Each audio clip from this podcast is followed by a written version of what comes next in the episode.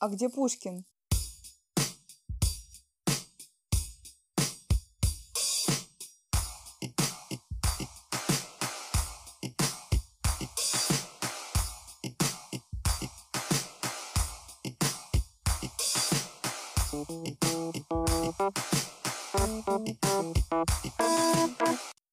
Всем привет! Это подкаст «А где Пушкин?» И в этом выпуске мы будем говорить о детях Ван Цветаева. Да, не только о Марине. Мы расскажем вам о том, как по-разному сложились жизни его детей и как они были связаны или не связаны с музеем. С вами, как всегда, Вита. Привет. Лиза. Привет. И я, Рита. Самая старшая дочь Ивана Цветаева, Валерия, она была дочерью первой жены Цветаева, Варвары Лавайской, про которую мы вам уже рассказывали.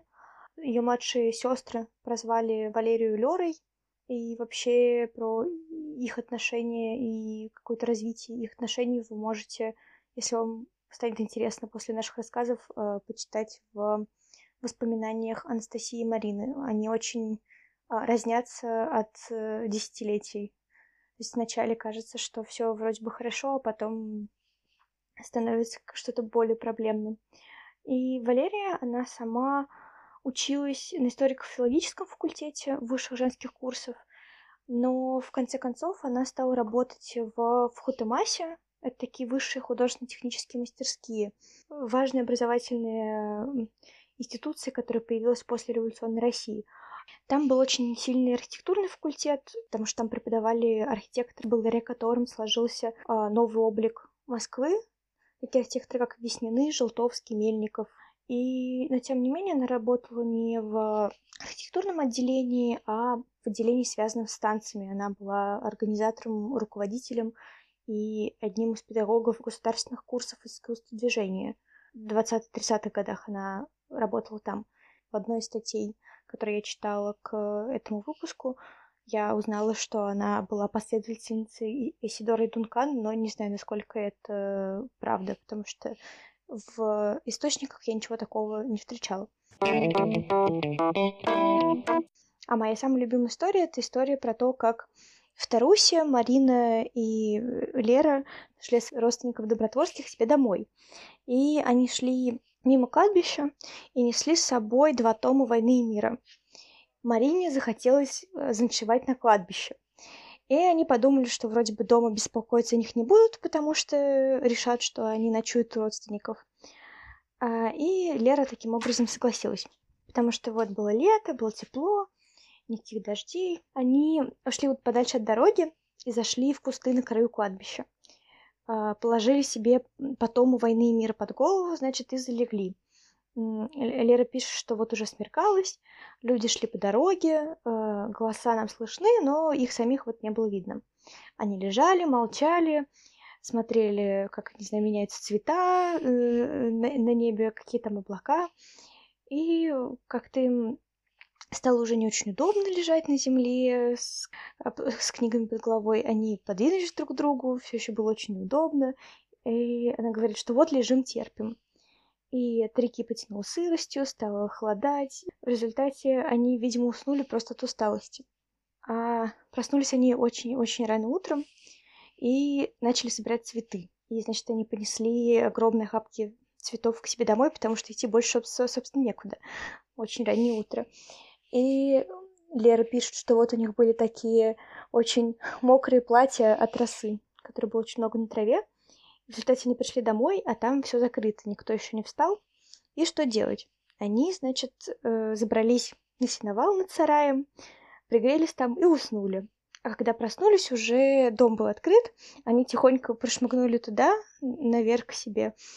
А когда звали к завтраку, они так проснулись, быстро переоделись и вышли, как будто все было хорошо. Еще есть, наверное, пара таких забавных моментов, которые приближают, опять же, подростков начала 20 века, приближают их к нам. когда Лера только-только поступила на историко-филологический факультет, она описывает, как она ходила на курс лекции профессора Лопатина «Введение в историю древней философии». И вот она говорит, что она слушала очень внимательно, и этот курс был не самым, наверное, легким для слушателей, слушателей в аудитории, потому что ну, без должной подготовки сразу вникнуть в древнюю философию не очень-то и просто.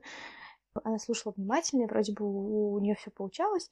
Но когда лекция закончилась, Лера поняла, что не может повторить вообще ни слова. И рассказать словами своими она тоже не может, и вроде бы она все поняла, но ничего рассказать не может. И она забралась на подоконник прямо в, в здании высших женских курсов и очень расплакалась горько. Вот так вот было. Еще есть такое очень классное описание ее комнаты. Она, когда закончила Екатеринский институт благородных девиц, где она, собственно, жила, ей в доме на Трехпрудном дали свою отдельную комнату. И вот Лера описывает, как выглядела ее комната, что всюду были расставлены такие безделушки, гипсовый мальчик такой большой, полутораметровый, с соколом на руке. Стены сплошь увешаны картинками, фотографиями, рисунками, плохим и хорошим а раскрытые веера казались мне похожими на пестрые крылья бабочек. Но когда она пишет, она уже так немножко оценивает это как нечто наивное, что все это было так наивно и очень по-детски. Но, тем не менее, по-моему, очень здорово.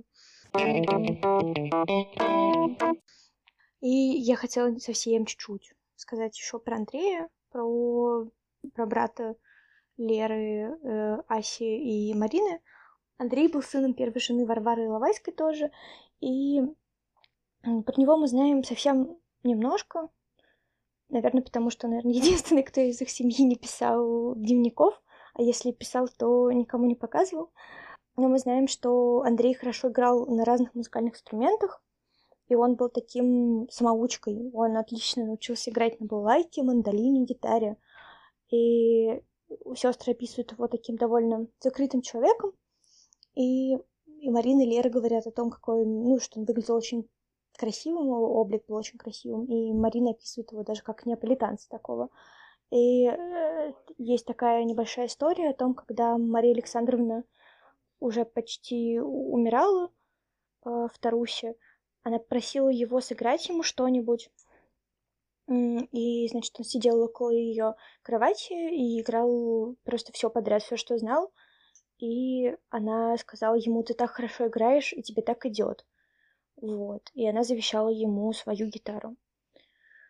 И, по сути, в общем-то, она занималась воспитанием, потому что э, мама Андрея умерла, когда... Ну, она умерла прям при родах, как я поняла, вот. И, получается, с года его воспитывала Мария Александровна. И еще есть такие забавные истории о том, как э, Ася и Марина и Андрей, из того, что они были более близкие по возрасту, чем Лера, как бы Лера была старше. Вот, значит, они втроем регулярно дрались, когда были детьми. Не знаю, насколько это классно и весело, но тем не менее. Вот. Еще Лера описывает его как таким э, человеком скупым на проявление чувства, и что он любил природу, очень чутко и с детства привык ее понимать, а потом перенес, значит, эту чуткость и любовь на искусство. Вот у него были тоже знания в области искусствоведения, что, в общем-то, неудивительно, кажется, у них всех они были довольно обширны. Возможно, за Цветаева, возможно, и нет. Не знаю. Марина Цветаева, дочь Ивана Цветаева, она родилась в 1892 году. Это всем нам известная русская поэтесса, прозаик, переводчик. Она была одной из э, важнейших э, персоналей начала XX века. Например, она с шести лет уже писала э, стихи не только на русском, но французском и немецком. После смерти матери э, ее воспитание легло на плечи отца, но он старался дать детям очень хорошее образование, и, в общем-то, так и случилось. Марина много пишет о нем в своих воспоминаниях, например, э, в очерке воспоминаний музея Александра Третьего, который как раз посвящен музею, и очерке воспоминаний открытия музея. Первое мое видение музея — это леса. По лесам, как птицы по жердям, как козы по уступам. В полной свободе, в высоте, в пустоте, в полном сне. Да не скачи же ты так, осторожней, коза. Эту козу прошу запомнить, ибо она промелькнула и в моем последнем видении музея. А вот другое видение. Во дворе будущего музея в самый мороз веселые черноокие люди перекатывают огромные, выше себя ростом квадраты мрамора, похожие на гигантские куски сахара под раскатистую речь, сплошь на р, крупную громкую, как тот же мрамор. А это итальянцы, они приехали из Италии, чтобы строить музей. Вот она пишет, например, об отношениях отца с Нечаевым Мальцем, о которых мы вам рассказывали раньше. Как вообще э, Цветаеву удавалось э, общаться с Нечаевым Мальцевым по поводу слепков и счетов на слепке многочисленных? С течением времени принципом моего отца с Нечаевым Мальцевым стало ставить его перед готовым фактом, то есть счетом. Расчет был верный. Счет надо платить. Предложение нужно отказывать. Счет для, для делового человека – это судьба. Счет – это рок. Просьба — это полная свобода воли или даже простор своеволию. Это мой отец, самый непрактичный из неделовых людей, учел. Так Нечаев-Мальцев кормил моего отца трюфелями, а отец — Нечаева-Мальцева щитами. Ближайшим сотрудником моего отца, вспоминает Марина, была моя мать, Мария Александровна Цветаева, урожденная Мэйн.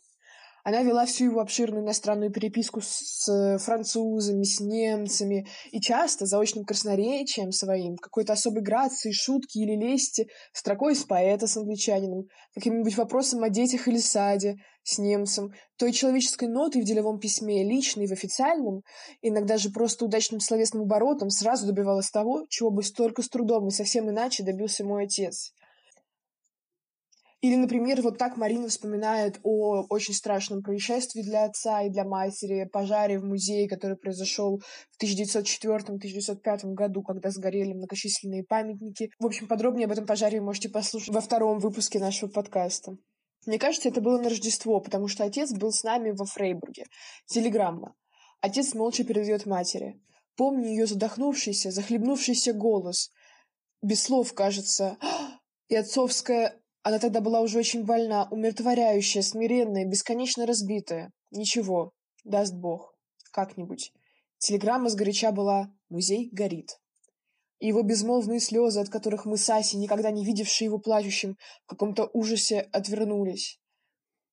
В общем, это был достаточно сильный удар для э, обоих родителей. И в это время э, мама Марины уже болела, и примерно через год после пожара она скончалась. Ну и э, последнее из самых выдающихся воспоминаний о музее, оно посвящено открытию э, музея. Его тоже можно почитать в воспоминаниях Марины. Это сцена с государем, который подошел к Светаеву, чтобы что-то выяснить на открытии. И вот Марина спрашивает, «Папа, а что государь с тобой говорил?» «А скажите, профессор, а что это за красивая зала, где мы слушали молебен, такая светлая и просторная?» «Греческий дворик, ваше величество». «А почему он, собственно, греческий, когда все здесь греческое?» Ну, я начинаю объяснять, а государь дочерям. «Марья, Настасья, идите сюда и слушайте, что говорит профессор». Тут я ему, помилуйте, ваше величество, разве таким козам может быть интересно, что говорит старый профессор?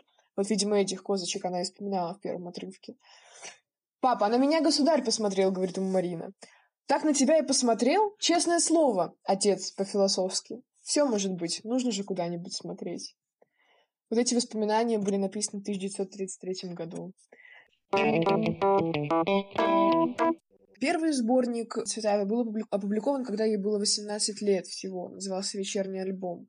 Тогда уже на нее обратили внимание Брюсов, Волошин, Гумилев. А через два года она познакомилась с Сергеем Эфроном. Это э, бывший белогвардеец, который, э, увы, в 41 году будет расстрелян по возвращении из эмиграции с семьей.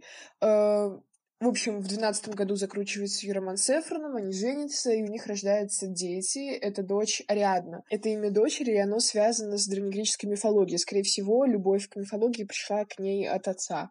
Таким образом, в 2022 году, когда начинается Советский Союз, Цветаева переезжает в Берлин, потом в Чехию, Париж. В 30 году начинается цикл произведений, который посвящен известным людям, Маяковскому, написано после его самоубийства, Волошину, Андрею Белому, Михаилу Кузьмину и так далее.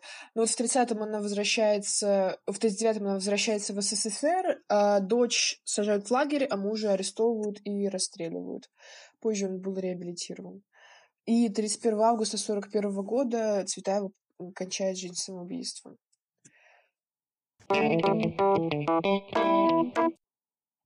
когда я первый раз ну, уже в сознательном возрасте пришла в Пушкинский, и я узнала, что этот музей создал Иван Цветаев, я в первую очередь подумала, ну, было бы, наверное, слишком хорошо, если бы он был как-то связан с Мариной Цветаевой. Наверное, они однофамильцы.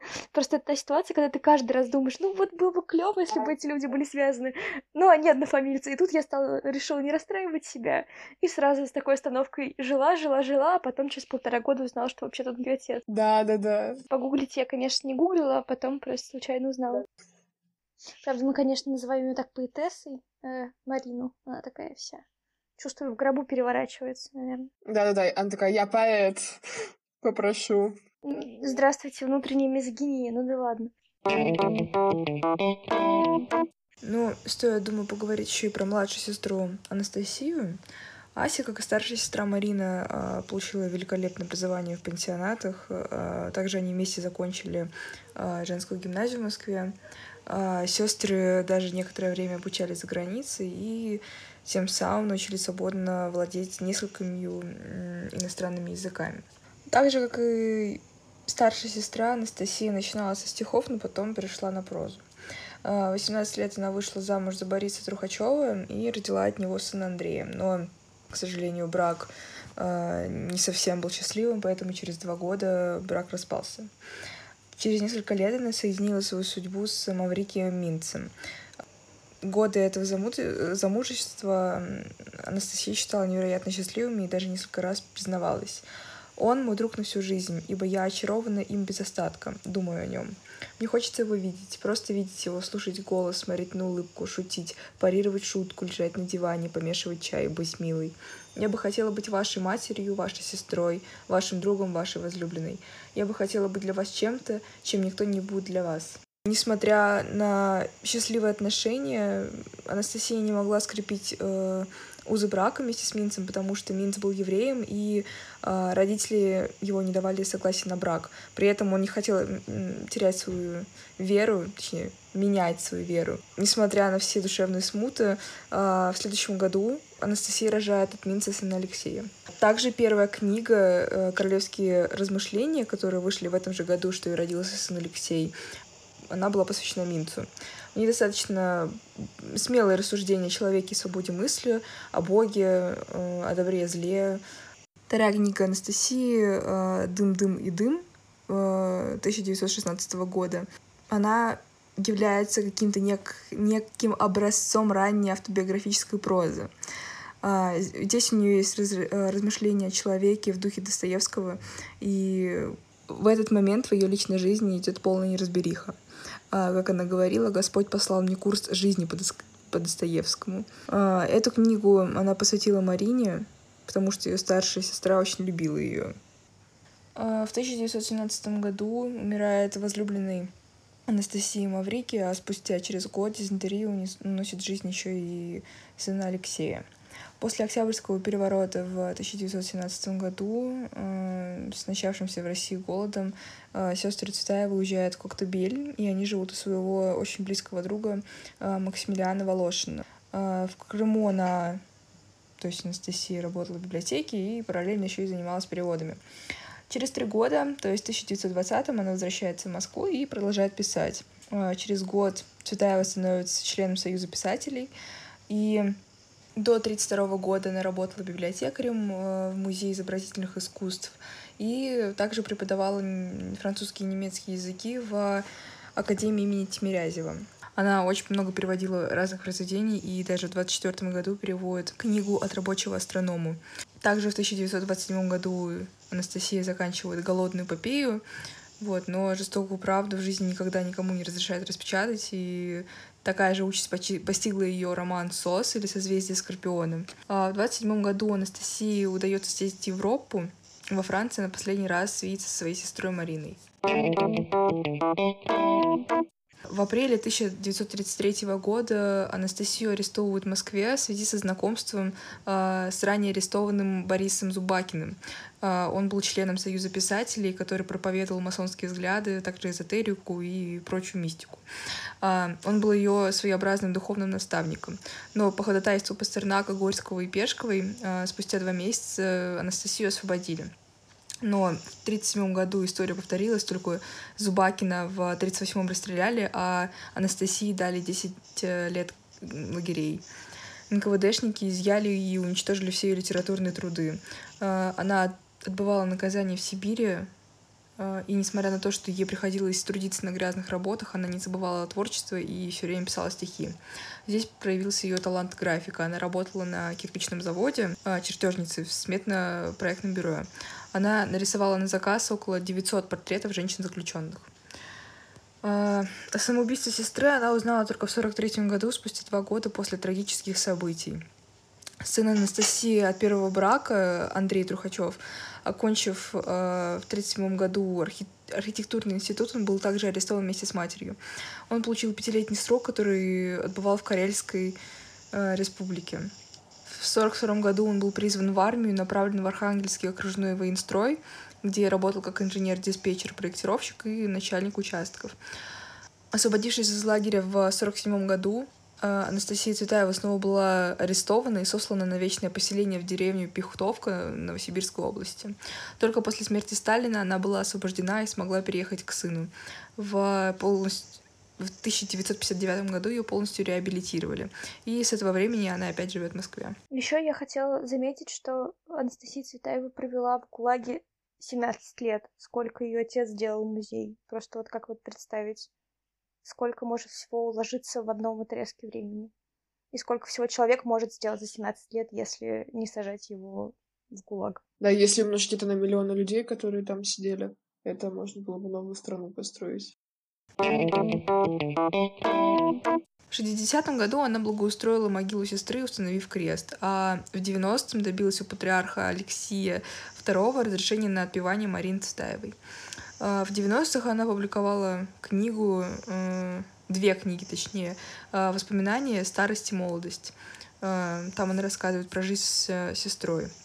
А, как пишет Анастасия в своих мемуарах, Марина хлебала несчастность ковшом и оглотками — Ася, кстати, на самом деле очень много передавала атмосферу родительского дома в своих мемуарах, ну и также и взаимоотношения с Мариной, и, э, рассказывала о совместных заграничных, заграничных путешествиях по Италии, Германии, Швейцарии и прочих э, странах Европы. Э, все детские мечты, отроческие увлечения, уроки творчества и интимные откровения в этой удивительной книге. Борис Пастернак не раз отзывался очень восторженно и даже в один момент сказал, каким языком сердца все это написано, как это дышит почти восстановленным жаром тех дней. Спустя очень много лет после событий с ГУЛАГом и освобождения после этого ГУЛАГа э, внучки Анастасии Ивановны постоянно говорили, что в бабушкином доме в Москве не было ни радио, ни телевизора, но бабушка все знала. Откуда непонятно. Она ведьма. Кстати, она безумно любила своих внучек, э, Олю и Риту. И в 1964 году, ко дню рождения Оли, она собственноручно составила альбом «Жизнь Оли Трухачевой в фотографиях».